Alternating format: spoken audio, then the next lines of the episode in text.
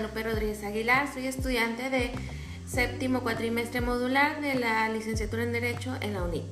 Les saludo esta vez a través de este podcast para eh, comentarles, explicarles un poquito a detalle lo que es la elaboración de un acta de laudo, pero para que podamos iniciar nosotros hablando de ese tema, es muy importante que antes sepamos que el laudo, ¿qué es? Bueno, este constituye lo que es un método de resolución de los conflictos obrero-patronales, claro, ajustados a un procedimiento que encamina a los trabajadores y a los empleadores a ser ellos mismos quienes hallen y con auxilio de un mediador la solución a todos sus problemas o divergencias.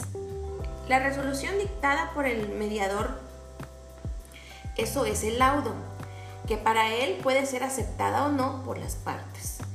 En cuanto a su validez, bueno, pues depende del análisis que haga dicho mediador, quien se encuentre facultado obviamente para resolver en conciencia y sin estricto apego al orden jurídico.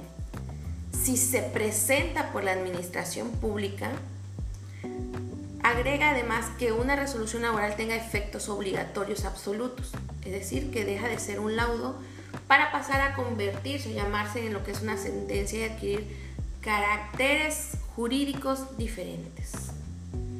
Un proyecto de laudo será formulado por quién, por el auxiliar de la Junta, obviamente entregándose eh, copias o bueno, duplicados a cada uno de sus miembros.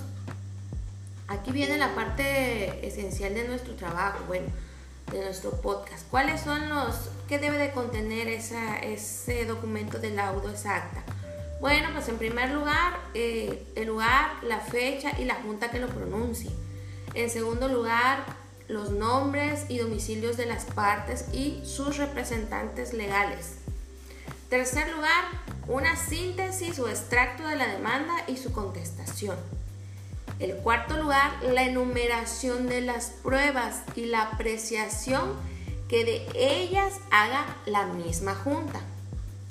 En quinto lugar, un extracto de los alegatos. Es muy importante esta parte.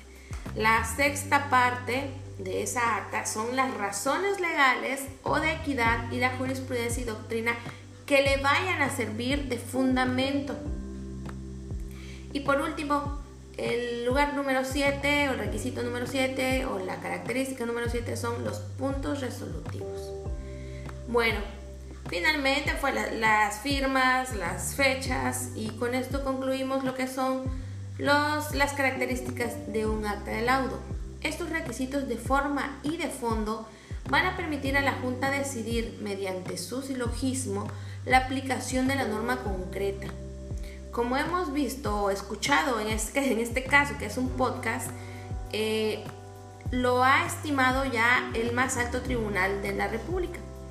Aunque la ley vigente no lo expresa, no procede recurso alguno contra los laudos. Este criterio lo sustenta la Suprema Corte de Justicia de la Nación, quien ha dicho, de acuerdo con el artículo 555 de la Ley Federal del Trabajo de 1931, son improcedentes los recursos que se interpongan contra los laudos de las juntas de conciliación y arbitraje pues ese precepto establece la irrevocabilidad de los laudos por las autoridades que lo dicten. Bueno, como ya escuchamos, espero que sea de utilidad esta actividad académica en relación a la elaboración de acta de laudos.